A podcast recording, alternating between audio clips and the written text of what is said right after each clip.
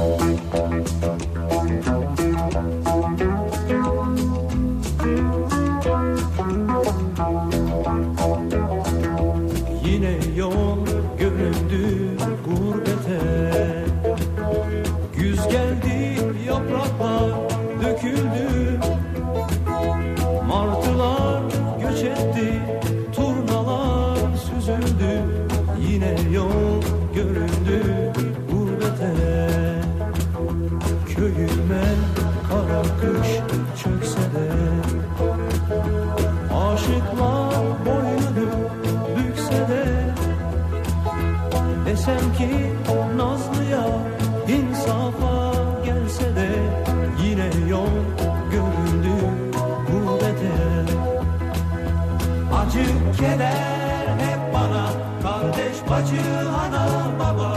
Benim olsa bütün dünya yetmez ki. Acı keder hep bana. Kardeş bacı ana baba. Benim olsa bütün dünya yetmez ki. Derdimi kimlere söyleyeyim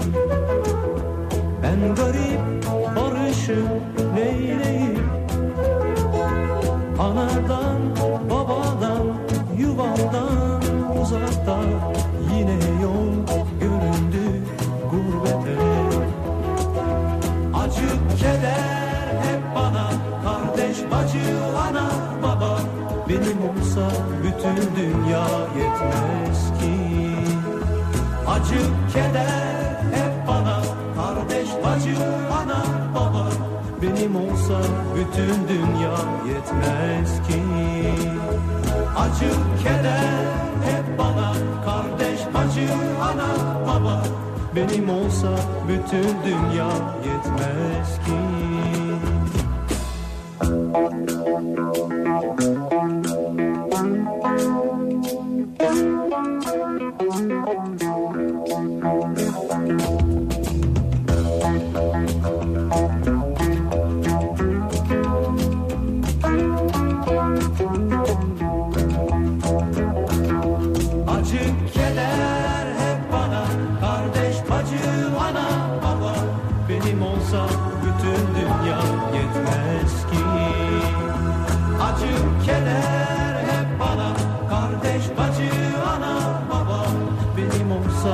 bütün dünya yetmez ki Acı keder hep bana Kardeş bacı ana baba Benim olsa bütün dünya Türkiye'nin en kafa radyosundan, kafa radyodan hepinize günaydın. Yeni günün sabahı ve yeni haftanın başındayız. Tarih 20 Mayıs.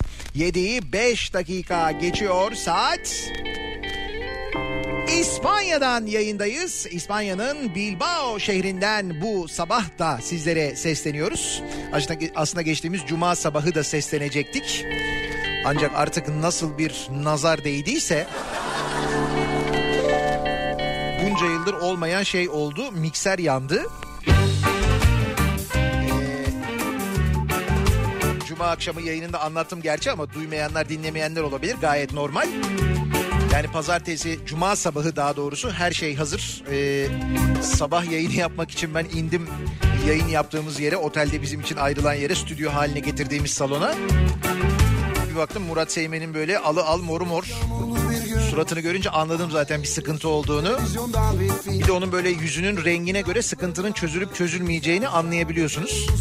Yani artık onu öğrendim ben yani. Bir kadın bir adam var terazinin ucu Müdür sıkıntı büyük dedi. Sıkıntı büyük dediyse sorun var. Yani o baktım mikseri söküyor. Arkasını vidalarını açmış dişine bakıyor falan. Anlaşıldı ki o iş çözülmeyecek belli. beyaz Yani o saatte çözemedik tabii ama öğle saatlerinde sağ olsunlar otelden hiç beklemediğimiz bir performansla mikser dedi ki miksere ihtiyacımız var dedik. Tamam dediler. Ve mikser geldi biliyor musun? Yani o Otel bayağı bildiğin yayın mikseri buldu ya.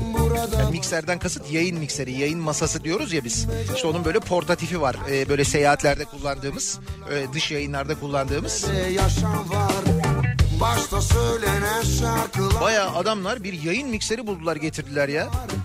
Hani aşk dediğin soruna kal Bazı konularda müthiş İspanyollar onu söyleyeyim bak hakikaten. Hep izleriz biz böyle Her şeyi Ama bazı konularda sürekli şey eleştirisinde bulunuyoruz. Ya bunlar esnaflığı bilmiyorlar ya. Arkadaş yemek yemeye gidiyorsun. Akşam üzeri 4 mesela. Yani buranın saatiyle. Diyorlar ki e, kapalı. İçerisi bu arada tıklım tıklım dolu ama hani yer yok demiyor yani. Diyor ki 4 şey kapalı diyor. 4'te kapanıyoruz diyor. E diyoruz. 8'de tekrar açılıyoruz. 8'de gelin diyor. O ne diyoruz? İşte o arada diyor biz dinleneceğiz diyor. Siesta.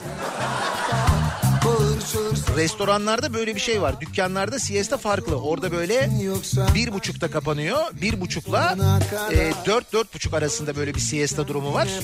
Restoranlarda ise dört ile sekiz arasında böyle bir şey var. Hiç esnaflığı bilmiyorlar ya. Vallahi bilmiyorlar yani. Eskitme bekletme sen Düştükçe yeniler kendini insan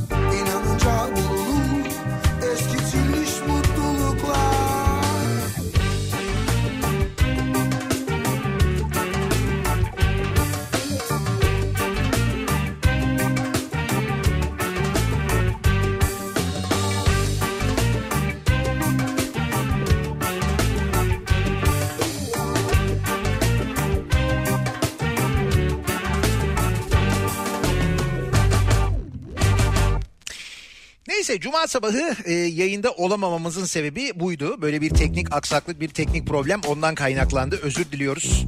Yani hakikaten elimizde olan bir şey değildi. Hiç olmayacak 40 yılda bir olacak bir hadise. Cuma günü ve dün tabii ayrı bir heyecan vardı. Burada önce cuma günü yarı final maçları, dün final maçları maalesef 2'de 0 yaptık.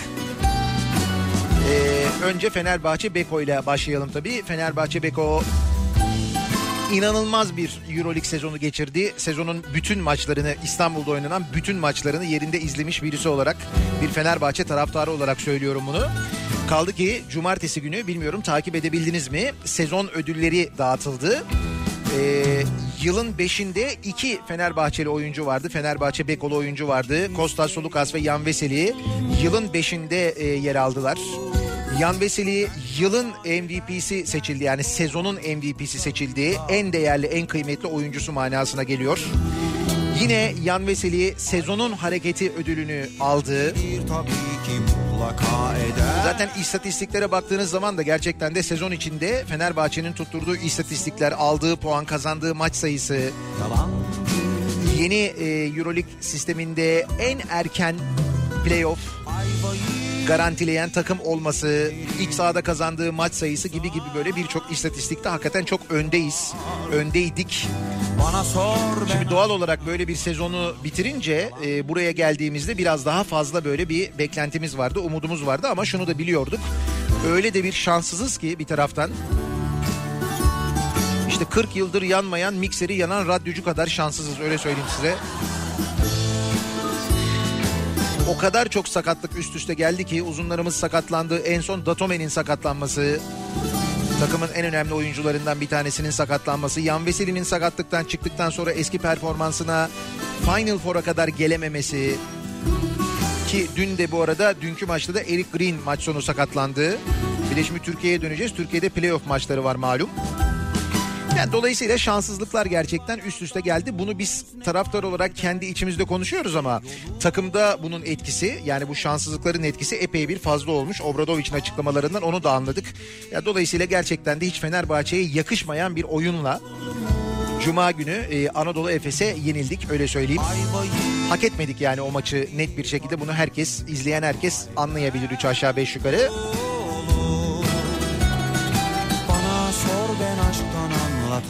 Misal o maçtan sonra oynanan Real Madrid CSK Moskova maçı inanılmaz bir maçtı. Hakikaten çok acayip maçtı. Hatta bence final maçı oydu aslında.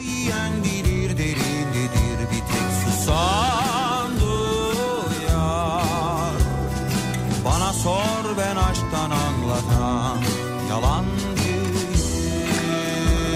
Sonra dün akşama gelirsek eğer. Dün akşam da e, Real Madrid'le oynarken de yine o sakatlıkların etkisi çok net bir şekilde hissedildi. Adam eksikliği, eksik oyuncular ve ciddi bir konsantrasyon problemi. Bir ara bir ara böyle bir 5 dakika kadar falan bir Fenerbahçe gibi oynadık gerçekten de ama sonunu getiremedik. Yine reboundlarda çok eksik kaldık. Uzun eksikliğinden kaynaklı birçok birçok böyle teknik tahlil yapılabilir ama işte Obradovic'in açıklamaları, maç sonrası oyuncuların açıklamaları da benzer şekilde aslında. Ve final maçı Anadolu Efes CSK Moskova maçı. Şimdi bu maçtan önce e, tabii şöyle bir durum oldu salonda. E, salonda Fenerbahçe taraftarı üstünlüğü ben daha önce de söylemiştim. E, Cuma gününden beri net bir şekilde görülüyordu. Yani biz Fenerbahçe taraftarı olarak e, fazlaydık. E, salonda en fazla taraftara sahip e, takım bizdik. Onu net bir şekilde söyleyebilirim. E, bizden sonra yani Real Madrid ve Efes aşağı yukarı e, eşit diyebilirim. Yine en az olan e, CSK taraftarıydı. Bunlar hep biraz da mesafeyle alakalı aslında. Hoş Madrid taraftarının da burada Baskonyalılar tarafından, Baskonya taraftarı tarafından çok hoş karşılanmadığını da ayrıca söyleyelim. Bir de Baskonya taraftarları yani ev sahibi şehrin takımının taraftarları da vardı. Ve dün e, Fenerbahçe Beko ile Real Madrid arasında oynanan maç sırasında e, Fenerbahçe taraftarı Fenerbahçe'yi destekledi. Biz dünyayı çok sevdik. Bir ara e, tahmin ediyorum duymuşsunuzdur herhalde. Zannediyorum ilk yarının e, birinci periyodunun sonunda. O arada birinci periyottan ikinci periyoda geçerken İzmir Marşı'nı söyledik. Neredeyse bütün salon. Önce İzmir Marşı'nı söyledik. Sonra e, Mustafa Kemal'in askerleriyiz diye tezahürat yaptık. Bilmiyorum bunları televizyondan duyabildiniz mi? Sen al götür Burada e, Fenerbahçe taraftarı da Anadolu Efes taraftarı da birlikte hareket etti. Ama şunu söyleyeyim Anadolu Efes taraftarının Fenerbahçe'ye Real Madrid maçı sırasında çok da destek vermediğini net bir şekilde söyleyebilirim ben. Neyse sonra çünkü bu tartışmalara geleceğim de Ergin Ataman mevzuna geleceğim aslında. O yüzden böyle baştan gelerek anlatıyorum. Ne olduğunu bilin diye çünkü ben oradaydım. Ne yaşandığını her şeyi gördüm en başından sonuna.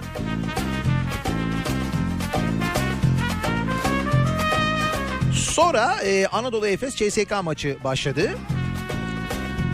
E, ben dahil, benim yanımdaki Fenerbahçeli arkadaşlarım dahil, bizim olduğumuz tribün dahil, Fenerbahçe tribünlerinin büyük bölümü, çok büyük bölümü Anadolu Efes'i destekledi maç boyu. Bunu net bir şekilde söyleyebilirim.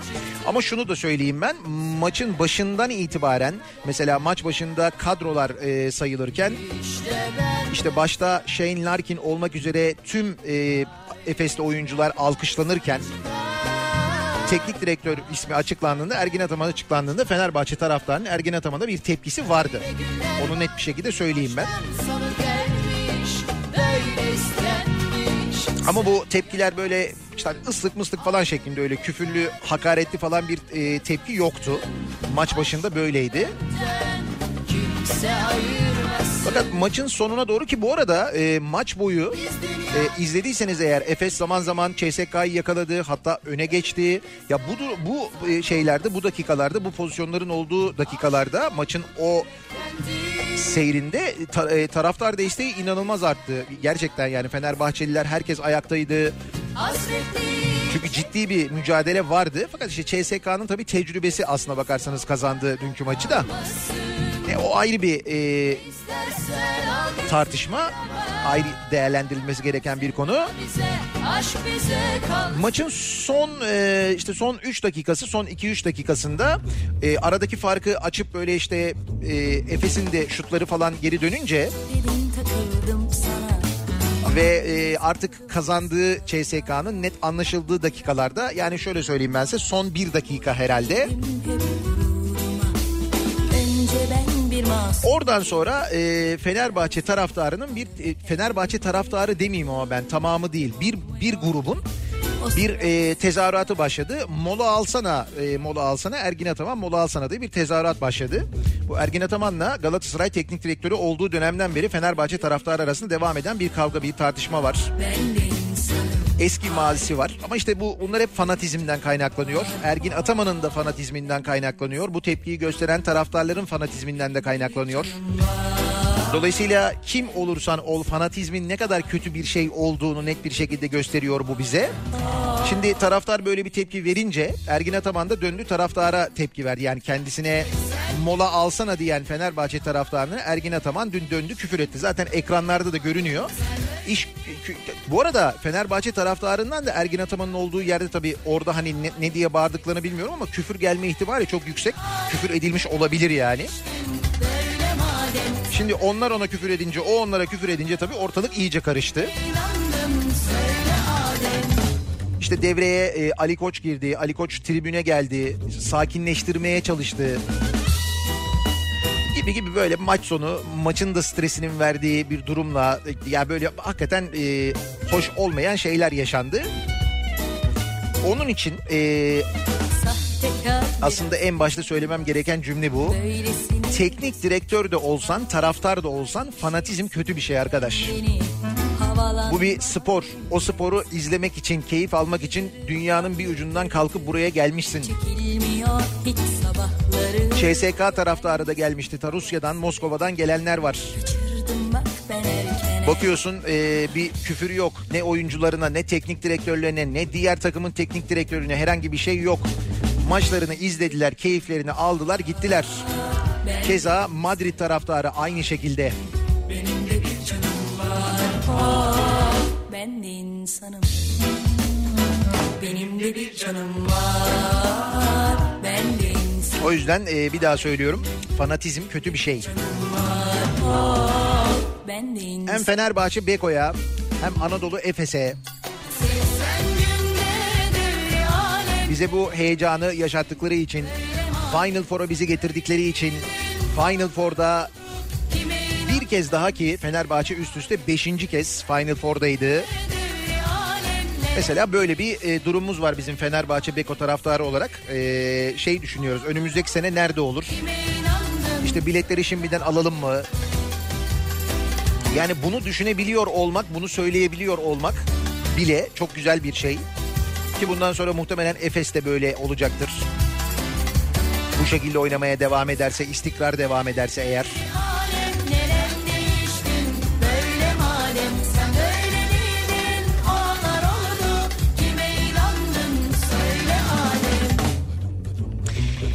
Ve tabii biz burada bunları yaşarken, burada bunlar olurken Türkiye'de ne oldu? Türkiye'de de Galatasaray e, şampiyon oldu. Süper Ligi Galatasaray e, şampiyon olarak bitirdi dün Başakşehir'i yenerek.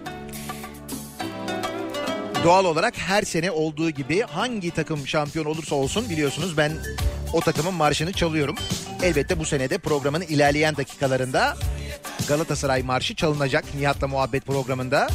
Sürekli dinleyiciler biliyorlardır zaten. Söylememe gerek yok ama yeni dinlemeye başlayanlar da bilsinler diye söylüyorum. Şampiyon olan takımın e, marşını muhakkak çalıyoruz. Dolayısıyla bugün de Galatasaray Marşı Kafa Radyo'da Nihat'la muhabbette olacak.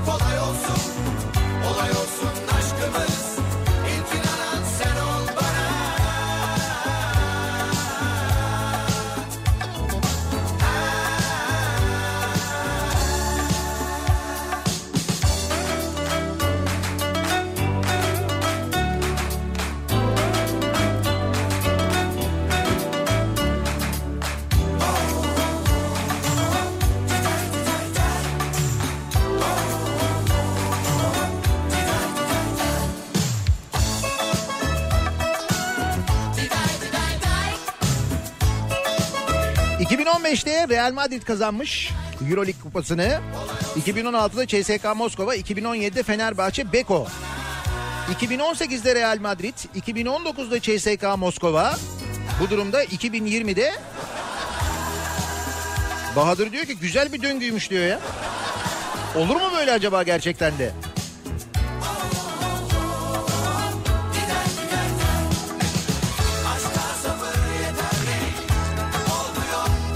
Pazartesi gününün sabahındayız. Yeni haftaya başlıyoruz. Biz İspanya'dayız. Dönelim bakalım sabah trafiği nasıl İstanbul'da? Yeni güne yeni haftaya nasıl başlanıyor hemen bir göz atalım. Pardon hemen şuradan şöyle bir bakıyoruz. Evet acaba sabah trafiği nasıl hemen şöyle bir göz atıyoruz. Kafa Radyo Yol Durumu.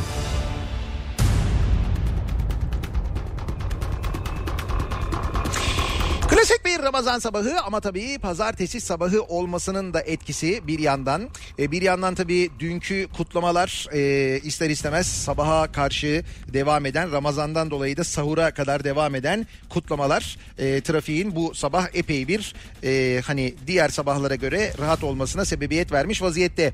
İkinci köprüde Anadolu'dan Avrupa'ya geçişte trafik Ümraniye Sapağı civarında yoğunlaşıyor. Sonrasında hareketlenen Elmalı civarında hareketlenen trafik köprü girişinde yeniden yoğun. Birinci köprüde ise Çamlıca rampası ortası itibariyle başlayan bir yoğunluk var. Göztepe civarında E5 üzerinde bir miktar yoğunluk olduğunu görüyoruz. E, devamında trafik e, hareketli. Tünel girişinde çok ciddi bir sıkıntı yok. Burada Uzunçayır Kavşağı Fikirtepe arasında bir yol çalışması var malum. O bölgedeki trafik ondan etkileniyor. Diğer tarafta da Göztepe Uzunçayır yönünde e, bir kaza var. Kazayı yapan araçlar emniyet şeridine alınmış ama oradaki yoğunluğun bu kadar erken başlayan yoğunluğun sebebi burada yaşanan kaza sevgili dinleyiciler. Avrupa yakasında Tem'de henüz Bahçeşehir tarafında yoğunluk yok. E, köprü yönünde gayet açık bir trafik var derken Gazi Mahallesi civarına geldiğinizde burada birdenbire bir yoğunluk başlıyor. Bunun da sebebi Hastal Seyrantepe yönünde meydana gelen bir trafik kazası. Bu kaza sebebiyle Tem'de o bölgede o noktada yoğunluk geriye doğru epey bir etkili olmuş. Ak Akşemsettin Viyadüğü'ne kadar şu anda uzamış vaziyette. E5'i kullanacak olanlar içinse Avcılar civarında bir miktar yoğunluk var. Devamında E5 trafiği gayet açık herhangi bir sıkıntı yok. Köprüye gelene kadar neredeyse bir problem yok. Sahil yolu trafiğinin yine gayet açık olduğunu görüyoruz. Başka da bir kaza bilgisi, kaza haberi yok elimize ulaşan sevgili dinleyiciler. Bir ara verelim. Reklamlar için İstanbul'a merkez stüdyomuza dönelim. Reklamlardan sonra yeniden buradayız.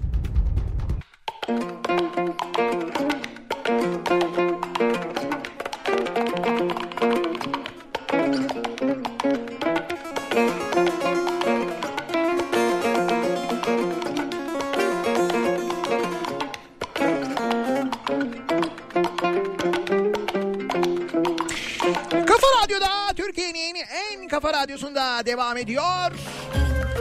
Daiki'nin sunduğu Nihat'la muhabbet. Ben Nihat Sırdar'la. Pazartesi gününün sabahındayız. Tarih 20 Mayıs saat 7.30. Ve biz İspanya'dan canlı yayındayız. İspanya'nın Bilbao kentinden yayınımızı gerçekleştiriyoruz bu sabahta. Bu yayının ardından da İstanbul'a dönüyoruz. İstanbul'a uçuyoruz. Ama bu arada memlekette olanla bitenle tabii ki ilgiliyiz. Mesela 888'li hatlar olduğunu öğreniyoruz. Biliyor muydunuz bunu? 888'li hatlar varmış. Dolara inat kefilsiz kredi vaadiyle kendilerini 888'li hattan arayan vatandaşları telefonda uzun süre oyalayarak 2 milyon lira vurgun yapan şebeke yakalanmış. Dolara inat kefilsiz kredi. Böyle bir mesaj gönderiyorlarmış. Şebeke vatandaşların cep telefonlarına dolara inat 36 ay vadeye kadar 30 bin lira gelir belgesiz, kefilsiz, şartsız anında kredi çekebilmek için arayın yazılı SMS atıyorlarmış. Daha sonra şüpheliler kendilerini 7 saniyede bir 25 lira ücret kesilen 0888'li numaralardan arayan vatandaşları hatlarda uzun süre müşteri temsilcisine bağlanmak için 5-10 dakika arasında bekleterek yüksek meblağlarda telefon borcu ödemesini sağlıyormuş. Vatandaşların cebine yansıtan yüksek meblağlar GSM operatörleri aracılığıyla tahsil edilerek aracı firmalar üzerinden şebekenin 2 milyon lira vurgun yaptığı öğrenilmiş. 7 saniyede 25 lira ücret kesilen hat nedir ya? Öyle hatlar mı varmış? Bu hat hizmetini kim niye veriyormuş? 7 saniyede 25 lira. Peki bu hat numarasını kim veriyormuş? Yani GSM şirketi mi veriyor bu hat numarasını? Kim veriyor? Telekom mu veriyor? Kim veriyor?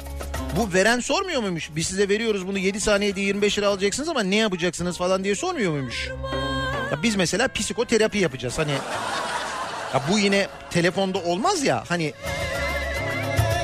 Ama hani sorulmuyor muymuş bu hat tahsis edilirken ya da bir firmaya verilirken değil mi? 2 milyon lira.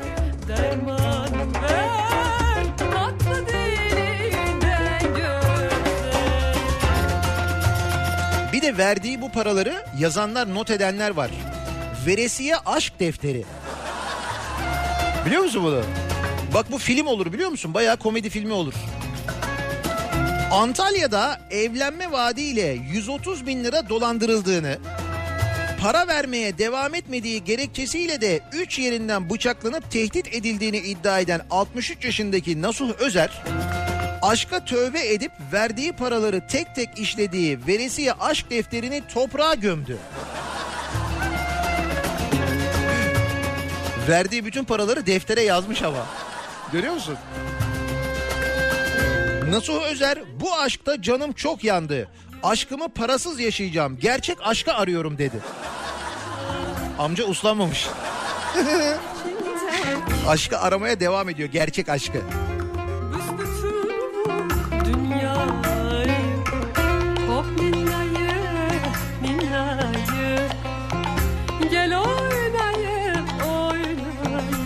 Ya hikayesi çok uzun da şimdi anlatamayacağım. Hani adam e, işte 3 yıl önce bir eşi vefat ediyor. Eşi Hacer Özer 15 yıl önce aynı mahallede oturan Emine Şey ile tanışıyor. İşte evli olan Emine Şey iddialara göre kocasının çalışmadığı ve içki içtiği gerekçesiyle durumların iyi olmadığını söylüyor. Hacer Özer'den borç para istiyor. Bunun üzerine Nasuh Özer Emine Şey'e yardım etmeye başlıyor. Verdiği bütün paraları defterine işliyor. Her ödeme için senet düzenliyor. Yani eşi tanıştırıyor, kadına para veriyor ama bu arada bunları aşk defteri diye yazıyor. Aşk defteri diye bir şey varmış gerçekten ya. Aradan geçen 12 yılın ardından Emine Şe 3 yıl önce eşinin vefat etmesiyle yalnız yaşamaya başlayan Nasuh Özer'e iddiaya göre eşinden ayrıldığını ve kendisiyle evlenmek istediğini söylüyor. Bunu olumlu karşılayan Özer kendisinden para istemeye devam eden Emine Şeyh'e tarlasını da satarak 3 yıl boyunca para vermeye devam ediyor. Toplamda 15 yıl boyunca verdiği 130 bin lirayı gün gün defterine yazan Özer bu ödemeler için senetle düzenliyor. İlerleyen zamanda evlilik vaadiyle kandırıldığını düşünen Özer 15 Kasım 2016 tarihinde Emine Şeyh'in tekrar para isteğine yok cevabı verince bu sefer Emine Şeyh tarafından bacağından ve karnından bıçaklanıyor. Oo, tam dizi. Geçtim film olmasın bu dizi olsun ben sana söyleyeyim en az 4 sezon. Garanti. İsmi de belli Aşk Defteri.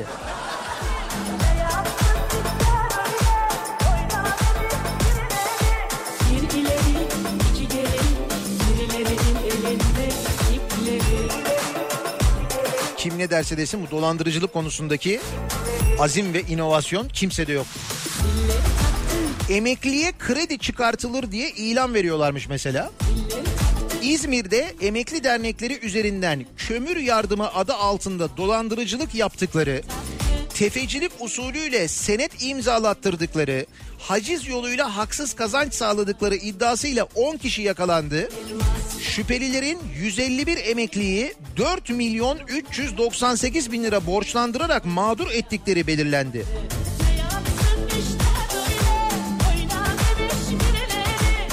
İçin gerçekten oturuyorlar bu adamlar çalışıyorlar biliyor musun? Biz şöyle yaparsak böyle dolandırırız böyle yaparsak şöyle olur.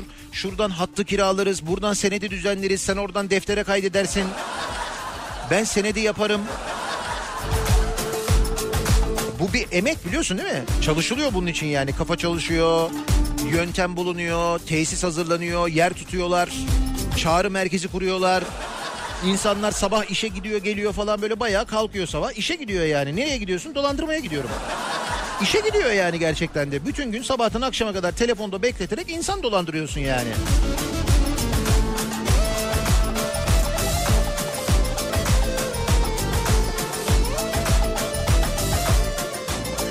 Hırsızlık yapmanın, e, böyle çalmanın ayıp bir şey olmadığı bir noktaya doğru gidiyoruz. Hatta belki de o noktaya geldik farkındasınız değil mi? Yani bundan utanmayan, bunun normal olduğunu düşünen, bunu tabii düşünmesinin sebebi de bunun karşılığında bir ceza almayacağını bilmesi aslında. Adalet duygusunun kaybolması. İşte bak adalet ne kadar mühim bir şey, ne kadar önemli bir şey görüyorsun değil mi? Adalet olmayınca neler oluyor?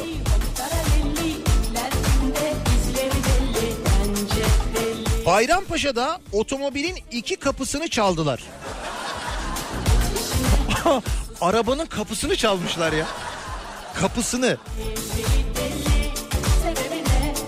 Bayrampaşa'da akıllara durgunluk veren bir hırsızlık olayı yaşandı. İki kişi levye ile bir panelvanın kapılarını 3 dakika içinde sökerek kaçtı.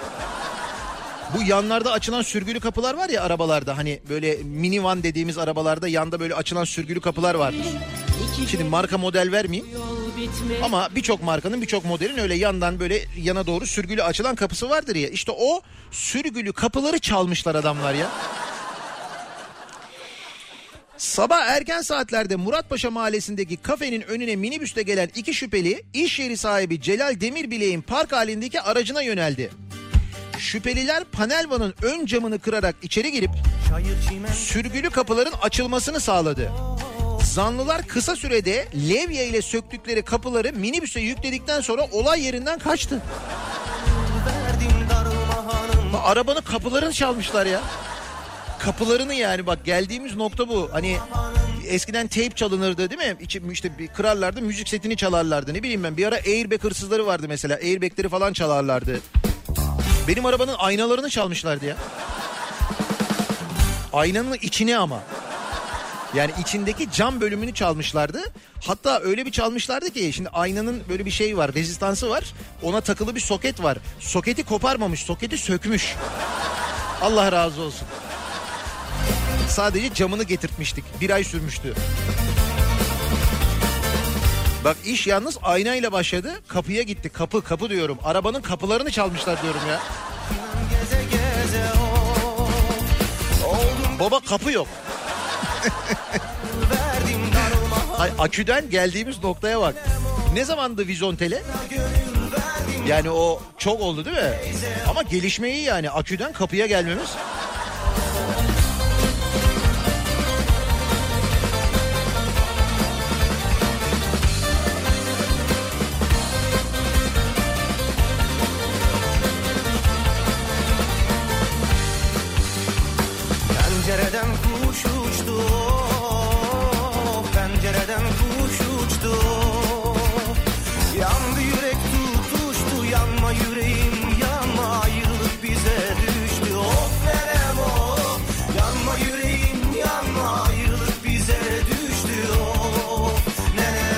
Dışından online alışveriş yapanlar iki katına varan vergi ödeyecek. Alışveriş yaptın 10 lira. 20 lira vergi ödeme ihtimalin var. Aldığın 10 liralık şey 30 liraya geliyor yani online alışveriş. AliExpress'çiler. Ne haber? Başta olmak üzere yurt dışındaki e-ticaret sitelerinden yapılan online alışverişlerde 22 euronun altındaki ürünlerdeki vergi muafiyeti kaldırıldı. Geçen haftanın bir gelişmesi de buydu vergisel olarak. Biz daha ziyade cep telefonu ile ilgilendik ama bu arada cep telefonunda da şöyle bir gelişme oldu. Hani bu e, cep telefonlarında 2 yıllık süre 3 yıl oldu ya. Yani 2 yılda bir yurt dışından telefon getirip işletebiliyordun ya. O sonra 3 yıl oldu ya. Bir de şöyle bir şey vardı. Şimdi yurt dışından diyelim ki telefon getirdin. Daha doğrusu diyelim ki ben yurt dışından işte Murat Seymen benden bir telefon istedi. Murat Seymen'e getirdim telefonu. Murat Seymen de dedi ki e, abi dedi ben dedi yurt dışına çıkmadığım için dedi senin dedi üzerine kaydettirelim mi dedi. Bu şimdi kayıt işlemi de bu arada internet üzerinden yapılabiliyor değil mi? E-Devlet üzerinden falan yapıyorsun. İşte bunu bir aydır E-Devlet üzerinden yapamıyorduk. Yani E-Devlet üzerinden e, yurt dışından getirdiği cep telefonunu kaydettirmek isteyen arkadaşlarım var benim. Kaydettiremiyorlardı. Sistem sürekli bir hata veriyordu.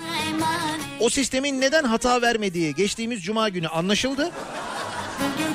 Şimdi dedim ya Murat Seymen'e ben telefon getirdim. Murat Seymen yurt dışına çıkmadı ama ben kaydettirdim üstüme değil mi? Öyle bir şey yok artık.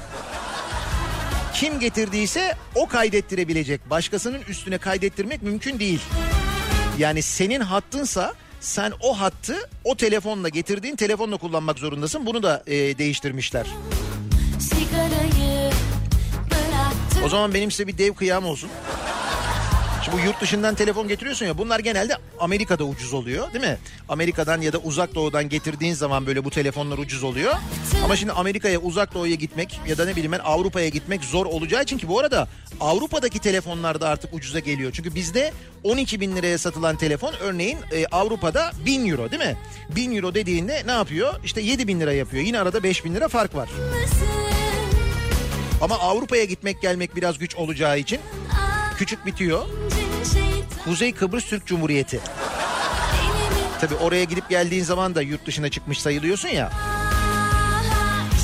Ben söyleyeyim de.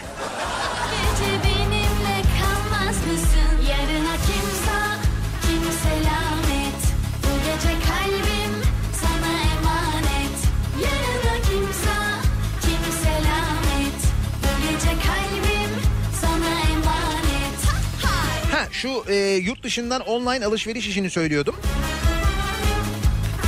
Artık Çin'den 22 euro değerinde diyelim ki yaklaşık böyle 150 liralık bir ürün sipariş edenler bu tutar üzerinden %20'lik bir gümrük vergisi ödeyecek. %20. Sigarayı 30 liraya karşılık gelen bu tutara ek olarak o 30 lirayla bitmiyor. Söz konusu ürün ülkeye girdikten sonra ithalden alınan KDV'ye de tabi tutulacak. düşmanlık Bu KDV oranı da ürünün koduna göre değişiyor. Genellikle yüzde 18 oluyor. incin şeytan. Yani bir yüzde 20 gümrük vergisi ödüyorsun. Bir de yüzde 18 KDV ödüyorsun. Nasıl? Güzel değil mi? Hoş. Bu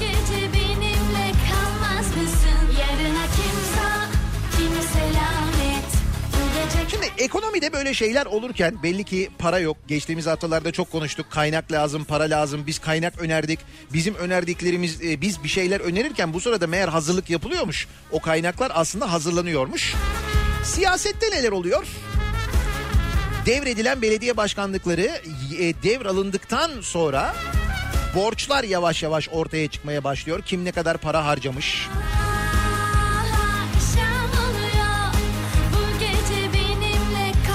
Mesela Ordu'nun Çamaş ilçesinde yeni belediye başkanı MHP'li Mahmut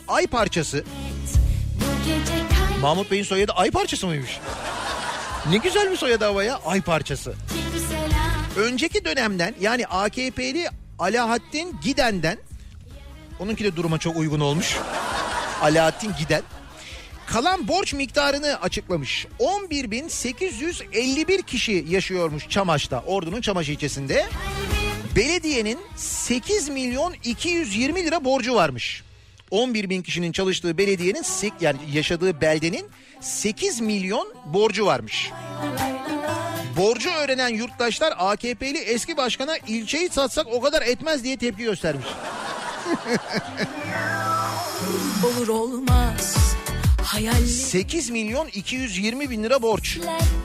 bir perde örttü sevgimizin bak Yanık yanık çığlıklarım duyulmaz oldu Kastamonu'nun Taşköprü Belediye Başkanı seçilen MHP'li Abdullah Çatal görevi iki dönemdir yürüten AKP'li Hüseyin Aslan'dan devraldıktan sonra belediyeye ait borçları belediye binasına astırmış. Bak gördün mü bu astırma hikayesini başlatan biliyorsun komünist başkan. Şimdi herkes asıyor. Çatal'ın bu tavrını eleştiren AKP ilçe başkanı Hüseyin Erol hesapta bir yanlışlık olduğunu savunmuş. Çatal bunun üzerine sosyal medya hesabından yanıt vererek ilk önce personel ve e, projeler harcaması dışı harcanan 73 milyon liranın hesabını versinler demiş. Pişman olur da 73 milyon lira mı? Kastamonu Taşköprü 73 milyon lira para mı? Kastamonu Taşköprü sarımsak mıydı o ya?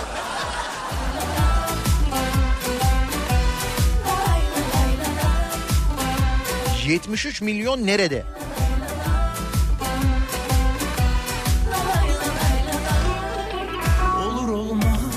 Peki Kastamonu'da böyle oluyor. İşte Ordu'da bunlar oluyor. Acaba Ankara'da neler oluyor?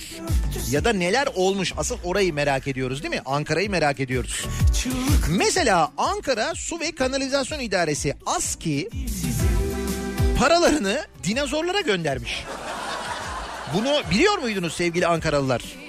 Ben de vazgeçtim Ankara Büyükşehir Belediye Başkanı Mansur Yavaş yaklaşık 1 milyarın üzerinde borç verme durumu var. ASKİ'nin demiş. ASKİ 1 milyar liranın üzerinde borç vermiş. Bunu belediyeye vermiş. Belediye de Anka Park'a harcamış. Demiş ki Anka Park gibi karşılıksız bir yatırım yapılmasa ASKİ'de para vermek zorunda kalmayacaktı demiş. haline Benim kadar seni çeken olursa baş tacı et ettim Ben de net hayat bu belli olur mu pişman olur Bence daha Ankara'dan çok şeyler öğreniriz. Mesela geçenlerde yapılan bu e, bahçelerle ilgili, park ve bahçelerle ilgili çiçek ihalesi vardı hatırladınız mı? Bir önceki dönem 1 milyar liraları bulan e, paralarla yapılan o ihaleyi işte 180-190 milyona yerli üreticiye mesela vermiş Ankara Belediyesi. Üstelik ihale online falan yayınlanıyor. Vay kine vay haline Bak nerede, neredeyse 7-8 kat fark var arada. ASKİ parayı Anka Park'a gönderiyor. Net hayat bu belli olur mu? Pişman olur da dönersen vay? Vay kine vay haline İstanbul'da neler oluyor? İstanbul'da en son e, Esenler Belediye Başkanı Tevfik Göksu Ekrem İmamoğlu için Yunan e, iması yapmıştı. Hatırladınız mı? İşte o haberlere e, erişim yasağı gelmiş sevgili dinleyiciler. Esenler Belediye Başkanı'nın o görüntülerine erişim yasağı gelmiş. Trabzonların çok tepki gösterdiği o yoruma erişim yasağı getirilmiş. Ne kadar doğru bir karar değil mi? Evet. Bir ihtimal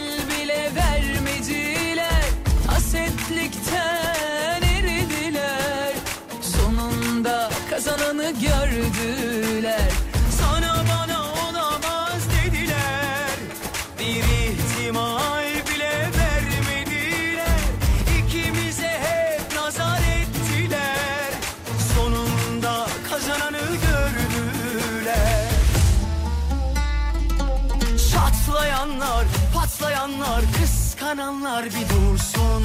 Aşkımız ona buna ona buna kapak olsun. Gelene de geçene de ders olsun. Ders olmazsa Bu nereden bu fotoğraf ya? Gerçekten burası İzmir Dikili Çandarlı yolu üzerinde sürücüler dikkat etsin yolda tekne düşmüş diye bir fotoğraf geldi ama gerçekten Türkiye mi burası bilemedim yani. kıskananlar bir dursun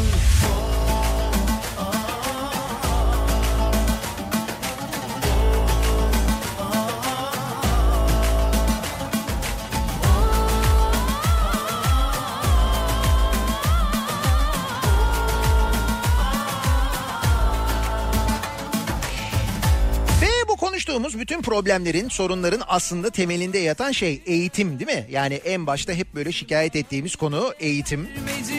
Eğitim şart sözü reklamlara konu olmuş, dillere pelesenk olmuş. Eğitim şart. İşte o eğitimle ilgili yeni düzenlemeler geçtiğimiz hafta konuşmuştuk. Tatille ilgili düzenlemeler vardı. Ara tatiller oldu. Kasım'da ve Nisan'da birer hafta ara tatil olacak önümüzdeki e, eğitim öğretim yılında. Bu arada eğitimin içeriğiyle ilgili de değişiklikler var. Matematik seçmeli, din kültürü zorunlu. Matematik seçmeli ders oluyor. Matematik. Ders olmazsa o Yeni sistemde din dersi zorunlu olurken matematik, felsefe ve tarih seçmeli ders haline geliyor. Patlayanlar, kıskananlar bir dursun Aşkımız ona buna ona buna kapak olsun Milli Eğitim Bakanlığı bir süredir gündeminde olan esnek ve modüler eğitim sistemine ilişkin ilk adımı attı. Bakanlığın 2019-2023 stratejik planı çerçevesinde bu 2023 vizyonu 2023 stratejik planıymış bu bak. Cumhuriyet'in 100. yılına doğru giderken geldiğimiz noktaya bak. İlim, bilim. aşkımız ona buna ona buna kapak olsun Milli Bakanı Ziya Selçuk tarafından kamuoyuyla paylaşılmış. Lisede ne yaptık? Orta öğretim tasarım tanıtım toplantısında konuşan Bakan Selçuk çalışmaları 2040 vizyonuyla yaptıklarını söylemiş. Selçuk ders sayısının 9. sınıflarda 8'e, 10 ve 11. sınıflarda 9'a, 12. sınıflarda 7'ye düşeceğini açıklamış. Ders saatlerinin neden azaltıldığı yönündeki soruya yanıtıysa Milli Eğitim Bakanı'nın bir çocuğu 15-16 dersi anlaması ve bunu içselleştirmesi mümkün olmuyor demiş. Öğrencinin okulda bulunma süresi ve şeklindeki e, şeklinde değişiklik yapmayan Milli Eğitim Bakanlığı ders sayısını azaltmış. Ders içeriklerinde büyük değişiklik yapılmazken Türk dili ve edebiyatı, din kültürü ve ahlak bilgisi ve bilgi kuramı ve uygulamaları dersleri zorunlu hale getirilmiş. Ders sayısı azaltılırken seçmeli derslerin sayısı artırılmış.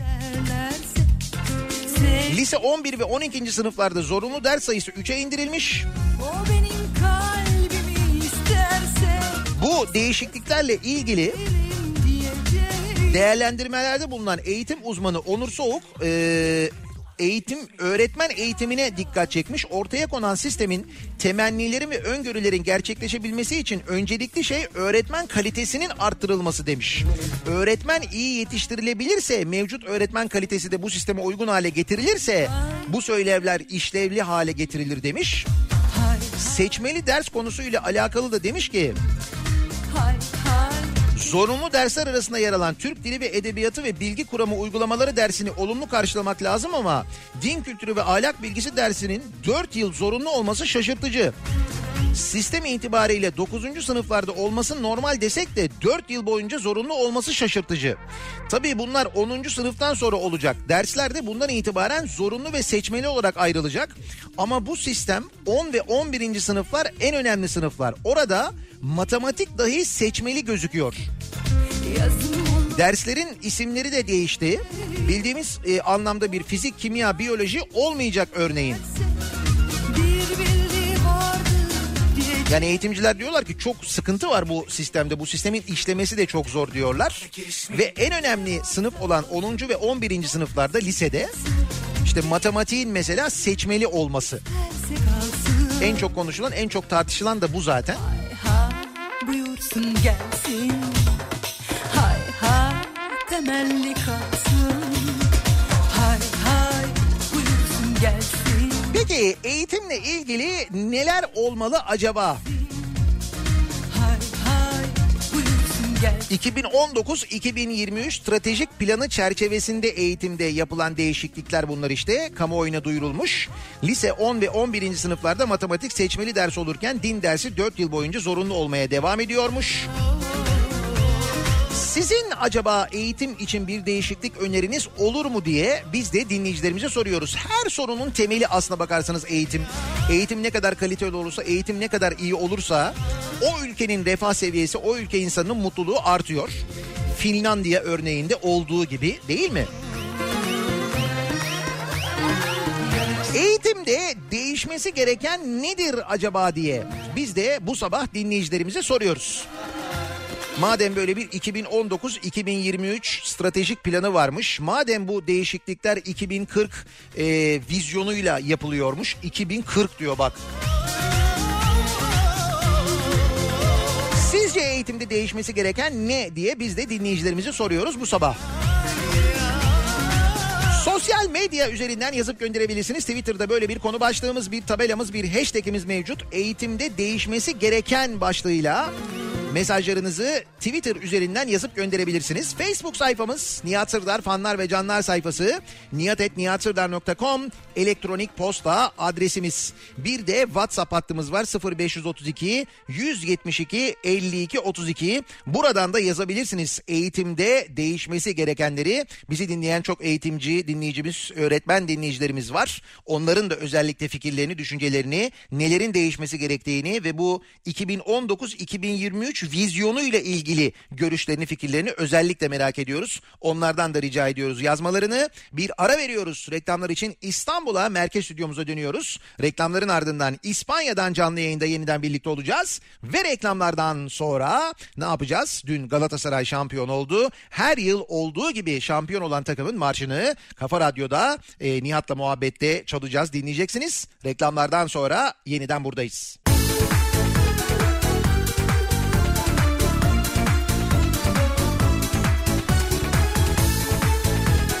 Kafa Radyo'da Türkiye'nin en kafa radyosunda devam ediyor. Day 2'nin sunduğu Nihat'la muhabbet. Ben Nihat Sırdar'la. Türksel Süper Lig şampiyonu oldu. Dün Galatasaray Başakşehir'i yenerek şampiyonluğunu garantiledi. Her yıl olduğu gibi şampiyon takımın marşını çalıyoruz. Galatasaraylı tüm dinleyicilerimizi, dostlarımızı kutluyoruz, tebrik ediyoruz. Evet,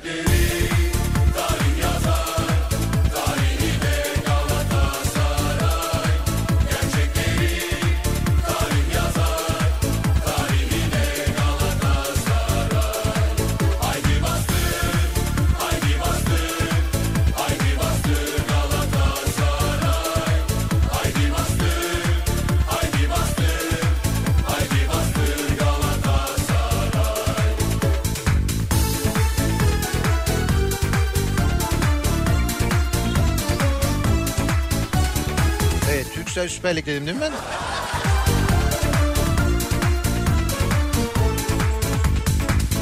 Neyse ismine kimse bakmıyor. Şampiyona bakıyor herkes. Pazartesi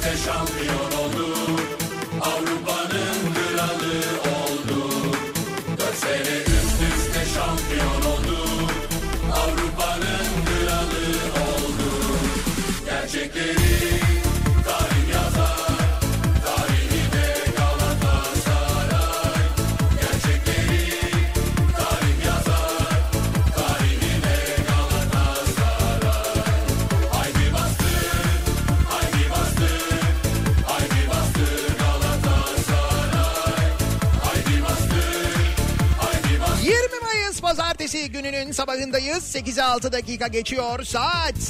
İspanya'dan canlı yayındayız. Her yıl olduğu gibi her sene olduğu gibi Süper Lig şampiyonunun marşını çalıyoruz. Galatasaray dün şampiyonluğunu ilan etti. Başakşehir'i yendi. Orada da bayağı olaylı bir maç olmuş. Biz tabii o sırada basket maçındaydık.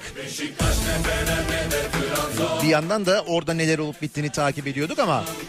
Neyse o tartışmalar bundan sonra devam eder ama netice itibariyle Galatasaray şampiyon oldu.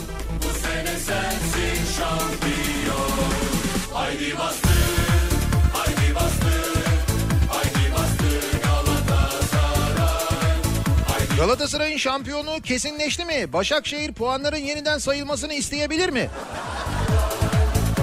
Ben bekliyordum öyle bir açıklama ama hiçbir şey olmasa bile kesin bir şey oldu.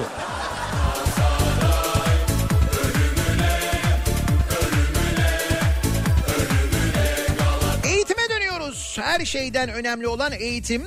En önemli şey eğitim aslına bakarsanız ve eğitimle ilgili değişiklikler 2019-2023 vizyonu stratejik e, değişiklikleri ve bu stratejik değişikliklerde ders saatleri azaltılırken lisede örneğin 4 yıl boyunca din dersi zorunlu hale geliyor.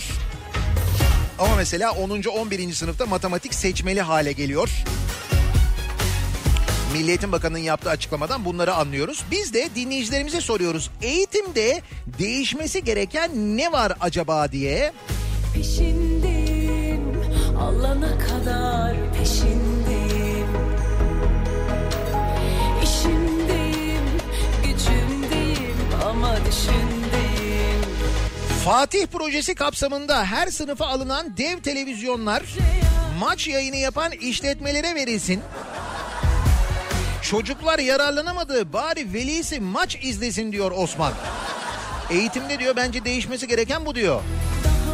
Neydi Fatih? Fırsatları artırıp teknolojiyi iyileştirme hareketiydi değil mi?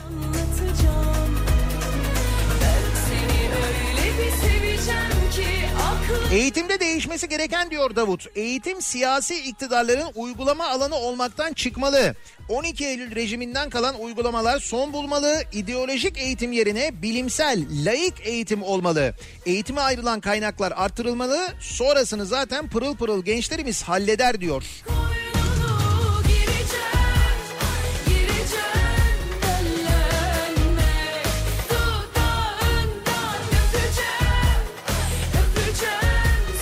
Kesinlikle sistem değiştirilmeli. Örnek alınması gereken Slovenya modeli, Finlandiya modeli ya da İsviçre modeli bu eğitim sistemi modeli dikkate alınmalı. Böyle baştan e, kurulmalı diyor mesela Seyfi.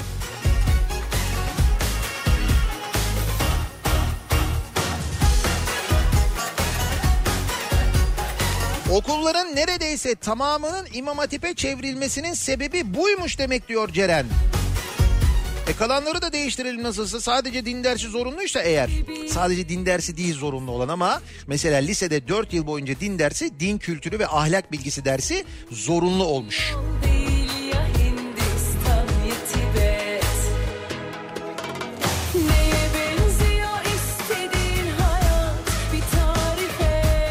Matematiğin seçmeli, din dersinin zorunlu olduğu bir şeyden sistem diyemiyorum kusura bakmayın şey diyorum ona. Bilim egemen kafalı, çağdaş uygarlık düzeyine erişmiş bireyler çıkmaz. Dolayısıyla ülke de düşünülemez. Yazık oluyor bu ülkenin çocuklarına diyor bir matematik öğretmeni dinleyicimiz göndermiş. Bilim neymiş, matematik neymiş değil mi? Gireceğim, gireceğim 12 yaşındayım diyor Aslı. Daha iyi bir eğitim almak isterdim diyor. Ah Aslıcım ah biz de öyle isterdik de işte.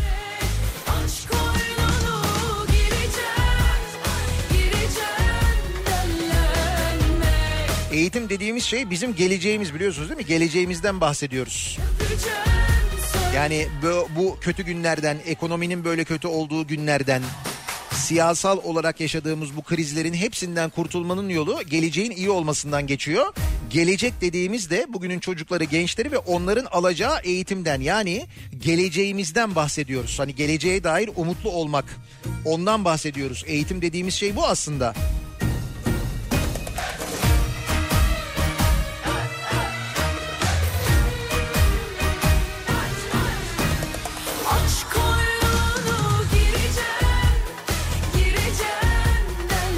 Değişmesi gereken fotokopi, temizlik, güvenlik vesaire bütün bu paralarla bunların paralarıyla veli ve okulu karşı karşıya getiriyorlar.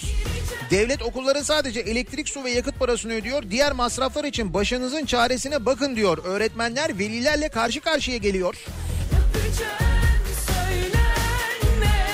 Hocam dur zaten ortalık karışık ya. Bu söylediklerin hepsini hesaplamak için matematik lazım.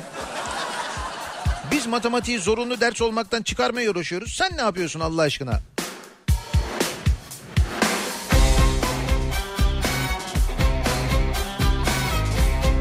Eğitimde değişmesi gereken tabelacılık anlayışıdır. Altyapısını kurmadan sırf havalı diye yeni değişik dersler eklenince o dersler öğretilmiş olmuyor diyor Serdar.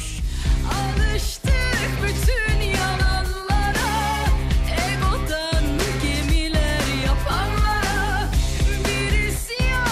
Felsefe ve mantık dersleri zorunlu olmalı. Gerisi çorap söküğü gibi gelir zaten demiş bir dinleyicimiz. Eğitimde değişmesi gereken bu diyor yani. olsun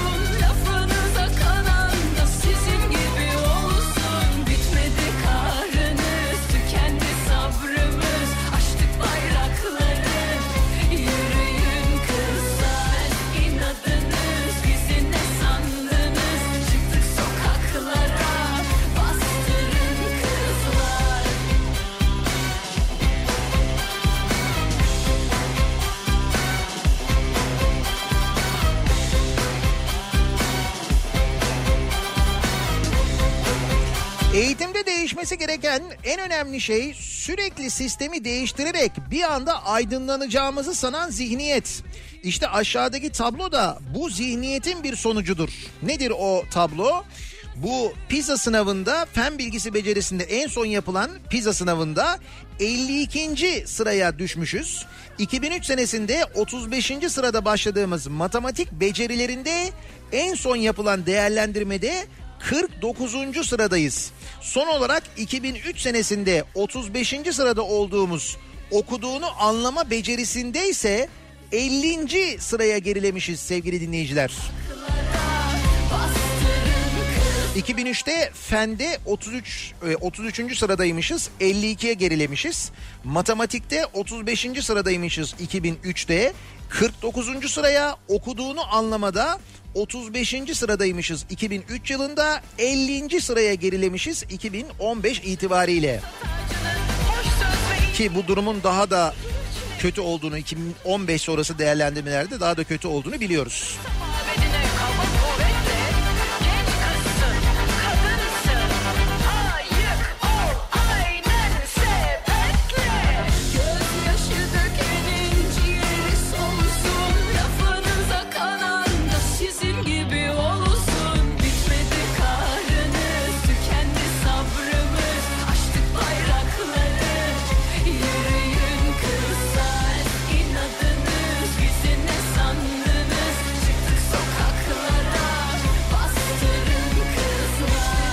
İyisi okullar AVM olsun.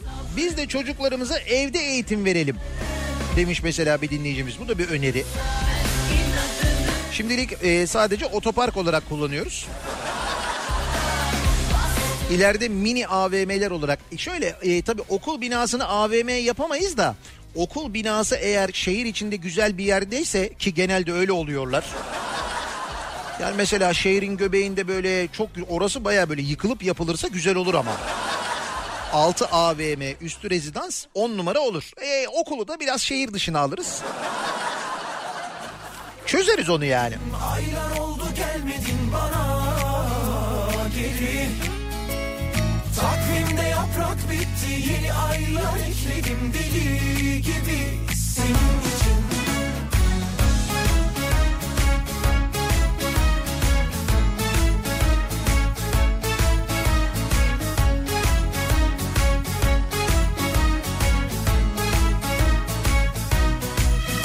Nefesim resim çizer cama Eğitimde model aramaya gerek yok. Dünyanın en iyi en iyi modellerinden birisi köy enstitüleri. Ama bu yönetimin bilim düşündüğü yok diyor Feyyaz. Ki Ki düşünün Cumhuriyet kurulduktan sonra biz bu eğitim sistemiyle aslında neler başarmışız? Ama sonra o eğitim sistemi işte köy enstitüleri işte burada komünistler yetiştiriliyor, burada Allahsızlar yetiştiriliyor falan denilerek politikaya malzeme edilmiş. Ve maalesef politikaya e, kurban edilmiş köy enstitüleri maalesef. oldu Mesela bir 20 yıl daha açık kalsaydı köy enstitüleri bugün e, bu durumda olur muyduk acaba? Ben hiç sanmıyorum.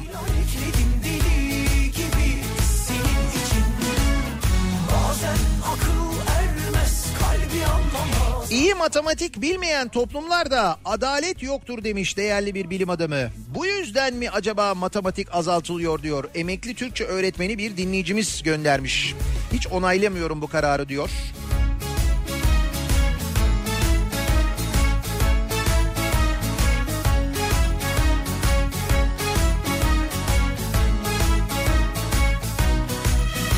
Nefesim resim çizer cama Alışmışım her gece keder ve gama. Özlemin kamçılar durur beni. Sarıp sarmalar ki yalnızlık titretir teni. Aklını boş ver. Medreseleri tekrar açıp konuyu kökten halledelim diyor bir dinleyicimiz. Kim bilir belki de o vizyonun içinde o da vardır. 2040 vizyonu. Bilemiyoruz ki. Titretir teni. Titretir teni. Ne istedin vermedin Aylar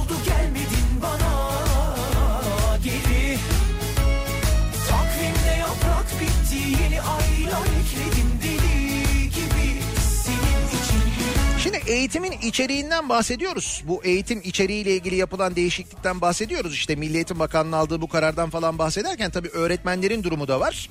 İstanbul'da özel okulda çalışan bir öğretmenim demiş mesela bir dinleyicimiz. Eğitimde değişmesi gerekenler arasında öğretmene verilen değer de var. Çünkü öğretmen her koşulda her şartta çocuklara eğitim vermek zorunda. Morali de bozuk olsa, hasta da olsa, işvereniyle sıkıntı da yaşasa sınıfa girdiği anda bunların hepsi kapının dışında kalır. Ne öğrenciye ne de velilere hiçbir şey yansıtmaz, yansıtamaz. Güler yüzüyle elinden gelenin en iyisini yapmaya çabalar. 3 aydır maaş ödemesi yapılmayan öğretmenleriz. Yaşam standartları açısından oldukça zorlandığımız bu süreçte hem maddi hem manevi açıdan sıkıntı yaşıyorken durumu okul kurucusuyla konuştuğumuzda ise fakir öğretmenler almışım okula ve daha nice moral bozucu sözle tersleniyoruz. Nasıl özel okulun sahibiyle konuşuyorsunuz. Özel okulun sahibi 3 aydır maaş vermiyor size. Siz bununla ilgili konuştuğunuz zaman fakir öğretmenler almışım mı diyor size. Vay be. Özel okullarda da durum bu yani öyle mi? Hani hepsinde böyle değildir ama bu bahsettiğiniz özel okul tahmin ettiğim özel okul mu acaba? Bu hani e, bu çok büyük olan falan son zamanlarda ismi çok işte ödemeler yapılmıyor, maaşlar ödenmiyor denen bu doğa okulları mı acaba? Orayı mı kastediyorsunuz?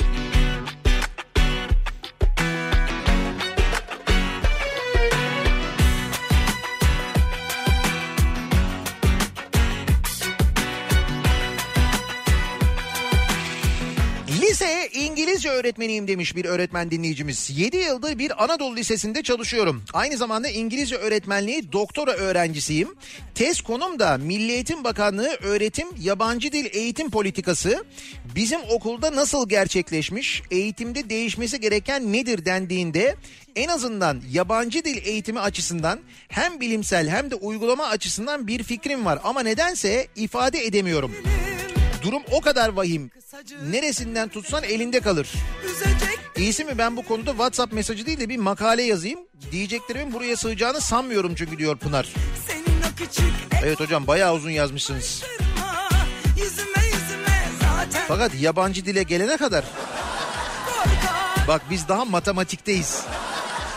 Şimdi matematik seçmeli oluyor falan diye konuşuyoruz. Tartışmamız bu. Sen diyorsun ki İngilizce.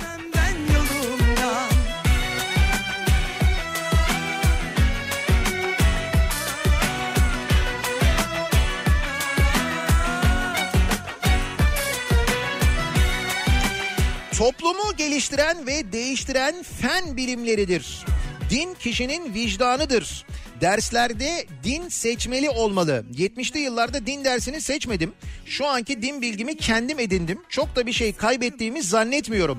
Fen bilimlerinden uzaklaşan toplum hurafelere teslim olur diyor. Taylan göndermiş. üstüme geliyor Hiç halim yok Ama uğruna emek verdiğimi ben terk edecek değilim Hayat senden olan bitenden kaçacak değilim.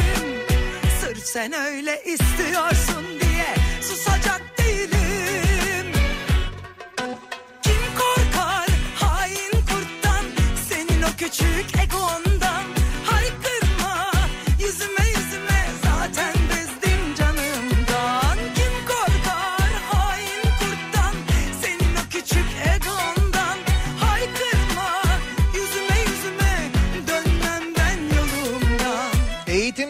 Değişmesi gereken tabii öğretmenlerden çok mesaj geliyor da öğrencilerden de mesaj geliyor.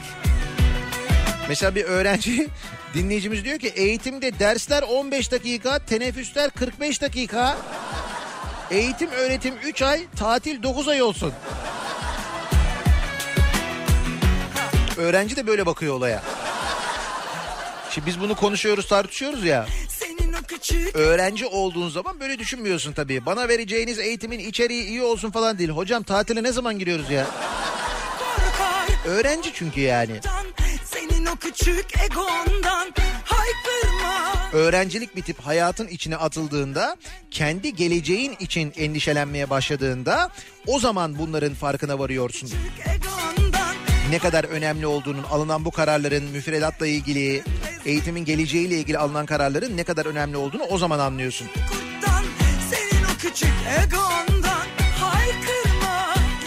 Birinci köprü Anadolu Avrupa yönü Altunizade rampasında bir motosiklet kazası varmış. Ciddi hasarlı bir motosiklet kazası diye yazmış Bülent Ödev. İnşallah ciddi bir şey yoktur. Ama trafiği etkileyeceği muhakkak o uyarıyı yapalım. Bir ara verelim reklamların ardından devam edelim. Eğitimde değişiklikler, müfredatla ilgili, içerikle ilgili ve derslerle ilgili lise 10 ve 11. sınıflarda matematik seçmeli ders olurken din dersi 4 yıl boyunca zorunlu olmaya devam ediyormuş. Sizin eğitim için bir değişiklik öneriniz olur mu acaba diye dinleyicilerimize soruyoruz. Eğitimde değişmesi gereken bu sabahın konusunun başlığı reklamlardan sonra yeniden buradayız.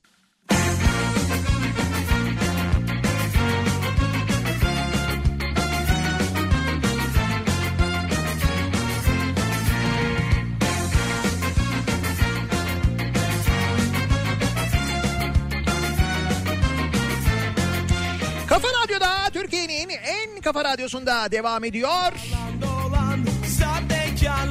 2'nin sunduğu Nihat'la muhabbet. Ben Nihat Sırdar'la. 20 Mayıs pazartesi gününün sabahındayız. Saat 8.30 ve İspanya'dan yayındayız. İspanya'dan son yayınımız artık. Bu yayının ardından öğle saatlerinde daha öğleden sonra buranın saatiyle İstanbul'a doğru uçuyoruz.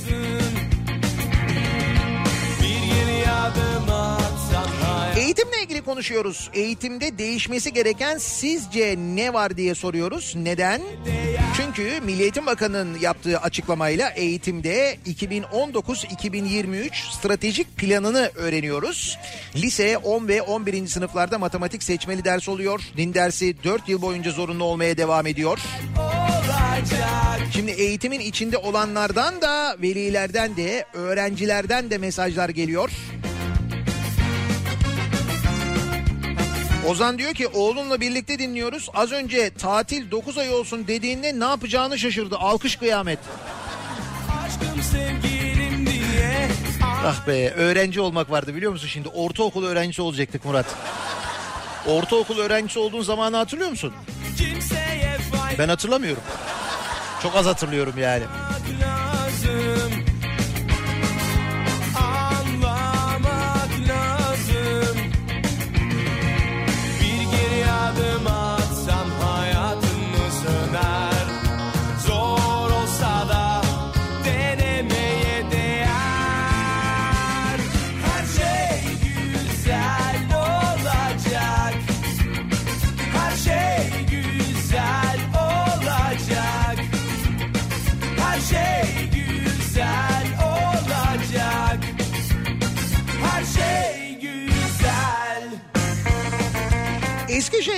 Ahmet, matematiği öğretmezsek yandık.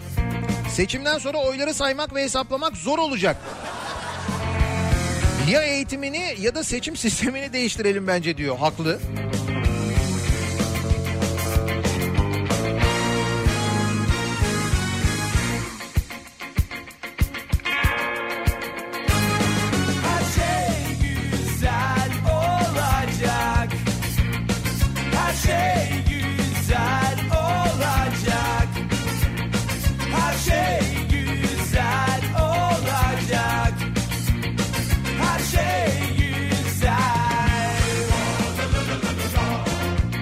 senin bahsettiğin X kuşağının tek hedefi devlet memuru olmak. İsteyen kafa yapısına matematik olmasa olmasa da olur. Öyle mi? Gençliğin öyle bir hedefi mi var? Benim konuştuğum gençlerin hiç öyle bir hedefi yok ya.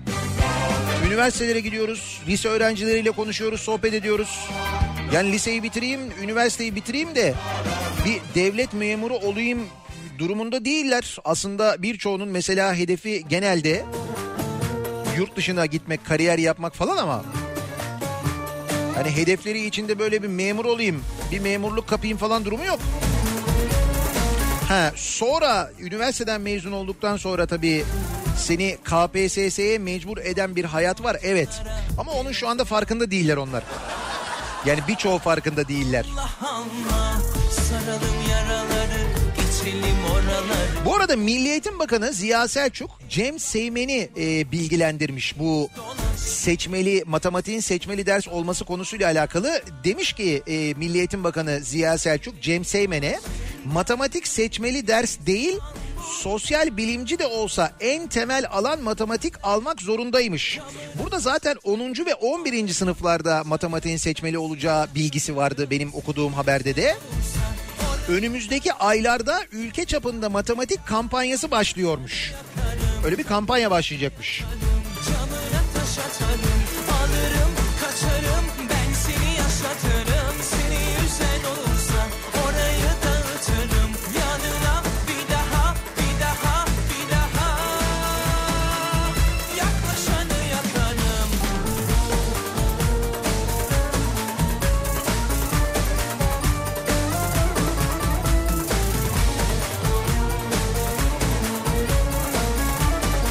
Eğitimde değişmesi gereken bir eğitim, iki değişim.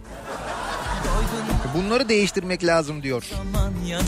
Eğitimde değişmesi gereken din kültürü ve ahlak bilgisi dersinin ayrılması gerekir diyor Serhat. Din kültürü bütün inanç sistemlerini kapsamalı ve seçmeli olmalı. Ortak yaşam kültürünü anlatan toplumsal ahlak dersi zorunlu olmalıdır diyor. böyle bir Serhat'ın da böyle bir önerisi var mesela. Yatarım camına 2018 Dünya En iyi Üniversiteler sıralamasında Suudi Arabistan, Pakistan ve Mısır'ın bile gerisinde kalıp 448. sıraya düşmüşken eğitimde değişmesi gereken yeni ve içi boş üniversiteler açmak değil, üniversitelerimizde verilen eğitim kalitesini yükseltmek demiş mesela bir başka dinleyicimiz. yanına bir daha bir daha bir daha yaklaşanı yakarım O kadar kötü müymüşüz ya üniversite eğitiminde? Bu kadar kötü yani.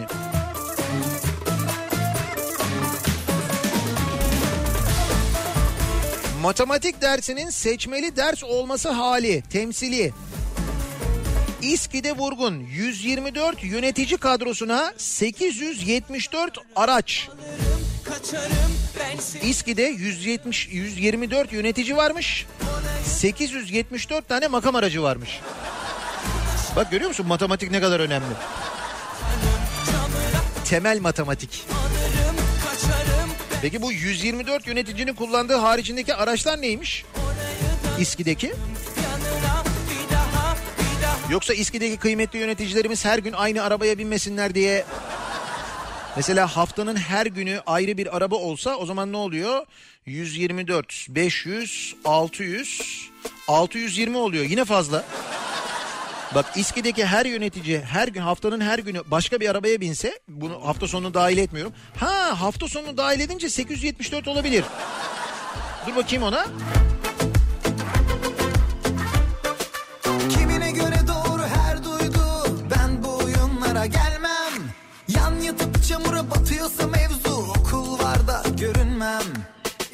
124 yönetici haftanın her günü başka bir araca binse buna cumartesi pazar da dahil toplam araç sayısı 868 oluyor İSKİ'de. Tamam olan araç sayısı da 874 oldu işte. Ama yine burada arada böyle bir 6 araç var. Onlar da yedek araçlar. Hani olur da birisine bir şey olursa falan diye herhalde değil mi? Bak matematik çözdü olayı görüyor musun? Matematik bu yüzden önemli işte. diye yazıyor mezarı taşında 124 yöneticiye 874 araç. İskiye bak.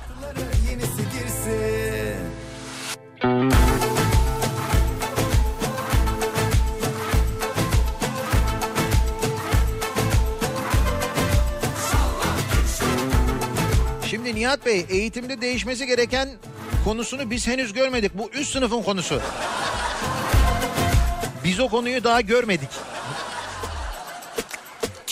Her şey değişir. Bu cümle değişmez eğitimde ben sana söyleyeyim. gelmem Yan yatıp çamura batıyorsa mevzu Okul var da görünmem İçi dışı birmiş ne ara değişmiş Konular hep aynı geçelim Milattan önce aşklarla 2000'i deşmeyelim Gitti mi geldi mi kal- Eğitimde değişmesi gereken kodlama ve yapay zeka dersleri zorunlu olmalı demiş mesela bir dinleyicimiz. Yenisi girsin salla gitsin Unutuluyor be bir saatten sonra Kimin aşktan öldü diye yazıyor mezarı taşında Olur böyle şeyler aşkta salla gitsin Biat edecek nesiller isteniyor. Sorgulamayan, dinle korkutulan nesiller.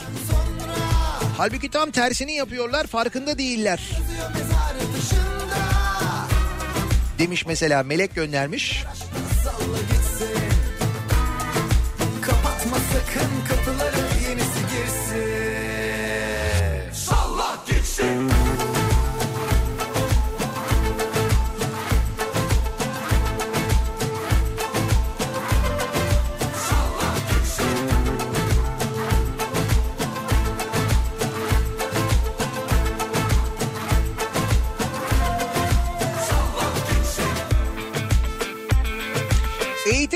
Değişmesi gereken diyor Osman. Meslek liselerine yeniden önem verilmesi. Yeni meslek liselerinin açılması gerekiyor. Şimdi herkes üniversite mezunu ve iş beğenmiyor. Ara eleman yok. Tarım ve sanayi kan ağlıyor diyor. Meslek liselerinin zamanında kurulma amacı da buydu aslında. Fakat sonra meslek liselerini de kapatıp onlara da böyle bir ideolojik muamele yapınca onların yerlerine de imam hatipler bolca açılıp meslek liseleri iyice kadük hale getirilince bu kez de bu ara eleman sıkıntısı baş gösterdi değil mi? Öyle bir durum da var.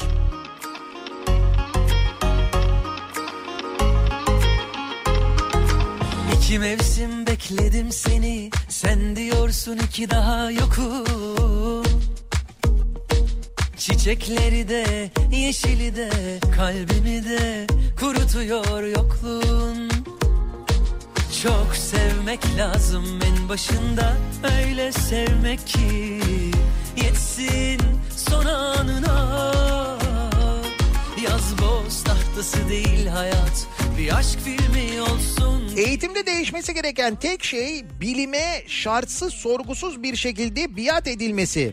Hani bu arkadaşlarda biat kültürü çok fazla ya belki şaşırırlar arada bilimde kaynar ümidiyle. Hani belki arada öyle bir şey olur. Ben ne olayım Ne var bu gitmelerin şanında Sensiz ben dalında Sensiz ben ne olayım Yanarken tövbelerim dudağında Arkadaşlar 17 gün boyunca saydığı İstanbul oylarının içinden çıkamayınca çözümü matematiği kaldırmakta buldular herhalde diyor Mersin'den Engin. Evet aslında matematik olmasa değil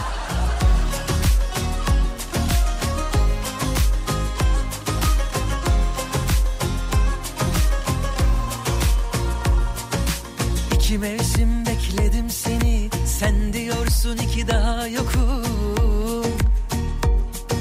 Çiçekleri de yeşili de kalbimi de kurutuyor yokluğun. Çok sevmek lazım en başında. Öyle sevmek ki yetsin son anına. Eğitimde değişmesi gereken kafalar. Hayat İçi boş olan, ayrıştıran o kafalar değişmeli. Ezbere dayalı sistemi çocuklarımıza dayatıyorlar. 7. sınıfa giden oğlum var ve geleceği belirsiz. Eğitim maalesef yok artık bizim ülkemizde diyor Burcu. Durum o kadar kötü diyor yani. Sensiz ben ne olayım Ne var bu gitmelerin şanında Tabelalara bakın her yer üniversite. Bu kadar üniversite var ama matematik yok. E normal. Bakayım hakikaten tabela var böyle yön tabelası. Topkapı Çevre Yolu Davutpaşa Otogar yazıyor. Sonra tabelalar var. İstinye Üniversitesi, İstanbul Yeni Yüzyıl Üniversitesi. Doğru gidersen, sola doğru gidersen Yıldız Teknik Üniversitesi, İstanbul Ayvansaray Üniversitesi. Hakikaten arka arkaya 1, 2, 3, 4 tane üniversitenin tabelası var. Dilsiz bir kuş gibi durmadan Tabela var yani. Tabela konusunda iyiyiz ama. olayım bu gitmelerin şanında Sensiz ben ne olayım Dilsiz bir kuş gibi durma dalımda Sensiz ben ne olayım Yanarken tövbelerim dudağında Eğitimde değişmesi gereken ne acaba diye konuşuyoruz. Milli Eğitim'in yeni değişiklikleriyle de alakalı bir ara veriyoruz. Reklamların ardından yeniden buradayız. Ne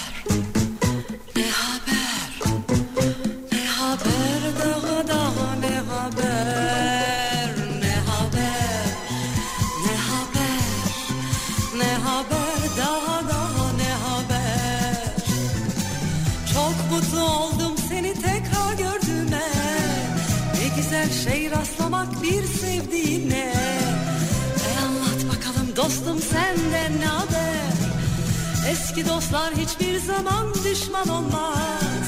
Geçmiş zaman olur ki hiç unutulmaz. Geçse de aradan upuzun seneler. Ne haber, ne haber, ne haber daha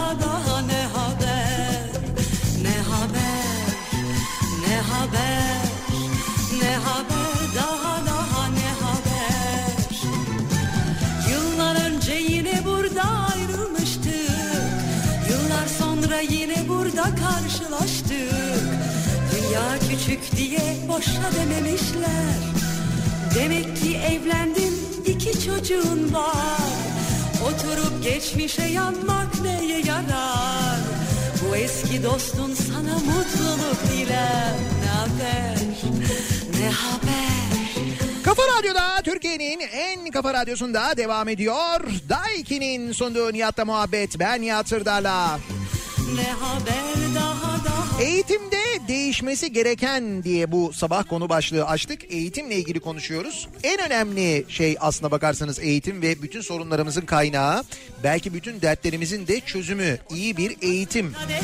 Neler oluyor eğitimde? İşte eğitimle ilgili yeni kararlar alınıyor. 2019-2023 stratejik değişiklikleri deniliyor. Ki bunların içinde lise 10-11. sınıflarda matematiğin seçmeli olması ama lisede 4 yıl din dersinin, din kültürü ve ahlak bilgisi dersinin zorunlu olması var. Bunlar mıdır acaba değişmesi gereken diye dinleyicilerimize sorduk biz de. Öğretmen dinleyicilerimizden gelen çokça mesaj var. Ee, özellikle birçok okulun İmam Hatip okuluna dönüştürülmesi ancak okullara e, ne öğrencilerin ne velilerin rağbet göstermemesi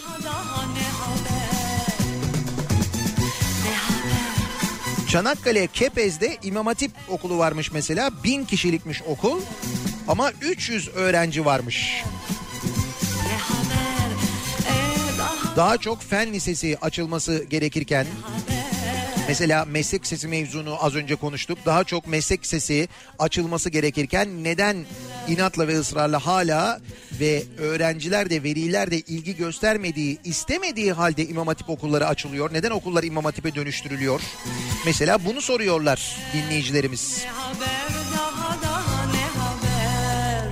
ne haber ne haber ne haber daha daha ne haber Daha daha ne haberler var? Birazdan Kripto Odası programında dinleyeceksiniz. Güçlü Mete ve Candaş Tolga Işık sizlerle birlikte olacaklar Kripto Odası'nda. Yeniden görüşünceye dek güzel bir gün, mutlu bir hafta geçirmenizi diliyorum. Hoşçakalın.